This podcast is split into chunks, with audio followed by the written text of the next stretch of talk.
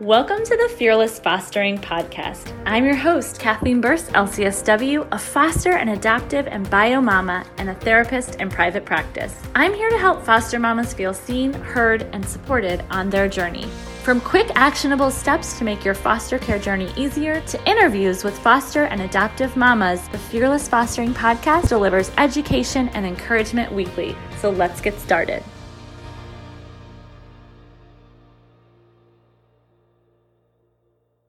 Welcome back to the Fearless Fostering Podcast. I'm your host, Kathleen Burst, LCSW, and today's episode is a Instagram live that I did a while back, um, chatting about a therapy session I had um, in my own therapist's office um, regarding our own foster care journey. But I do think it's applicable to many foster mamas. A lot of questions that I get around just feeling like we're stuck, feeling helpless, and sometimes hopeless in our foster care journey. So I'm hopeful that this can be an encouragement to you today.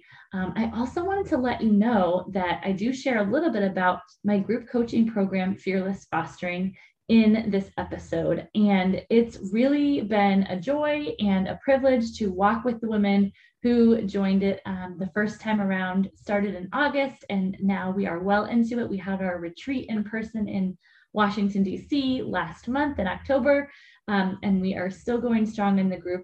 The applications are going to be opening up again in January. So, if you are interested at all in the level of support that I described in this episode, I would encourage you to join the waitlist um, on my website, fearlessfostering.com, or you can find it on my Instagram profile, fearless underscore fostering. So, let's get to the episode without further ado excited to share with you today. I had asked for questions and I did get a question, but I really feel like I should talk about something else right now. So I'm a little nervous because it's pretty vulnerable, but I think it's really important.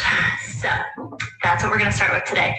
So I had a really great talk with my therapist last week. And uh, I have been going through, as I think maybe some of you know, I've been going through kind of some hard stuff with bio family for our little baby girl and son because they're bio related. But so, anyways, it's been really difficult for me because I feel like, especially as a Christian, I really am like, I want to love that mom. I want to like, you know, I want to support her. I, I want to acknowledge how hard this is. And I want to be as much in her life and as support to her as I can. But I feel like, so, so my therapist, I'll, I'll shorten the story and then I'll kind of elaborate on it we were chatting, you know, for like the first half an hour, and then at the last like 15 minutes, he was like, uh, "There's something else we need to talk about," and I was like, "What? Am I in trouble?"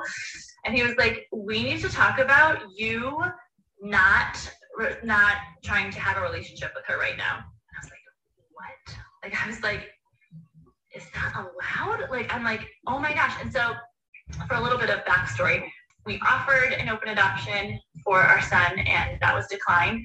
So what I've been doing is just like communicating like once a month with like pictures and an update of both kids so that I could, you know, I mean, I can't imagine, like I said, as a mom, like I'm trying to have empathy. Like I can't imagine not having raising my own kids. So like I'm just trying to like be a loving person and a kind person. I'm an Enneagram two. So also I just like I'm trying to be do what I would want to have done to me, right? So it's been a long, well, it's been a year. It's been exactly a little over a year since we adopted our son. And since the adoption went through, the like hostility meter has gone like up a lot. And so again, I hear that, I feel that, I'm holding space for that, but it also is still really hard for me. So my therapist was like, you just need to not anymore. Like this is not appropriate. This is not the right time you've you've tried and you've tried and you've tried and you've tried and she literally is like kind of spitting in your face and so and he knows obviously that i'm a therapist too so what would you tell a client you know who is having this like a boundary struggle or relationship struggle like this in their life and i was like i would tell them that it's not healthy that they need to not be pursuing someone who is like treating them that way and he was like yeah and in my head, like all these excuses rushed into my head of like why that's not, it doesn't apply to foster care. It's not the same as foster care. He doesn't understand foster care. And then I started thinking about it and I was like, well, maybe you're right. Like, is, is that okay? And so I was kind of, he was like, where is this coming from that you feel like you have to do this? And I said, it's coming from a place of fear. And I think that most of our decisions, when we feel like we have to do something, there's always fear underneath of it, right? Like I'm a human too, so the same applies for me. So I, he's like, what are you afraid of? And I was like, well, I think what I'm really afraid of is I'm afraid that someday my kids are going to grow up and be like, you didn't try hard enough. You didn't work hard enough to keep this relationship with my mom, or you didn't work hard enough to try to keep her in our life. And he was like, and I, as soon as the words came out of my mouth, he was like, whoa, whoa, whoa. like, he's like, all I see you doing is working hard. And he's like, Kathleen, that's not the truth. That's not the truth. And and that is there's freedom available to you in this foster care journey that you're not allowing yourself to have by just simply setting a boundary and taking a break, not forever, but for now and for the foreseeable future. And as soon as he said that, I was like, this weight came off of my chest. And I was just like, oh my gosh. Like, and he actually, he's a Christian and he said, he was like, Kathleen, like the Bible clearly says, like if you go to a town and they totally like don't want to hear what you're putting down and they're not picking up what you're putting down, like dust off your sandals and go to the next place. He's like, God does not want you to be a doormat. He doesn't want you to like beat a dead horse. He's like, this, she's very young right now. Things could change in the future, but for right now, it's not healthy for you. It's not healthy for her. It's not healthy for the kids. It's not, not really healthy for anyone for you to be continuing to like pursue her in this like hoped for bio-family relationship that's essentially hoped for out of fear. And I was like, ah, mic drop. And so the reason that I'm sharing this with you is not to be like, whoa, Kathleen, your inner thoughts are are out there.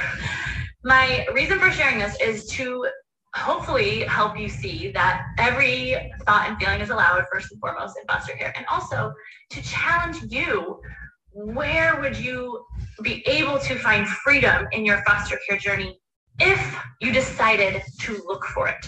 And I think that I was actually saying to my husband and to some um, of my friends last week, I was like, I actually wouldn't have come to that conclusion on my own.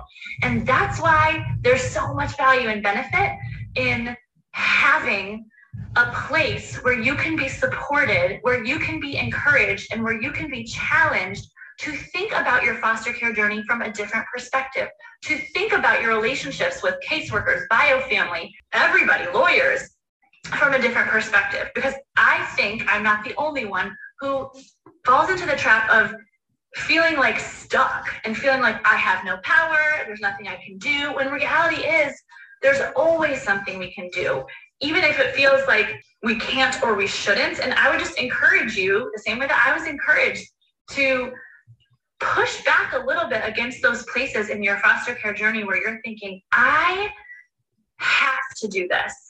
Hmm. Do you? Maybe sometimes you do. Maybe. Maybe I do. There's certain things that, yes, I have to do. There's a lot of things in foster care that we have to do that we signed up for. But so many other things where I feel like we do them out of guilt or should or oughtness. And it's like, this is not freedom.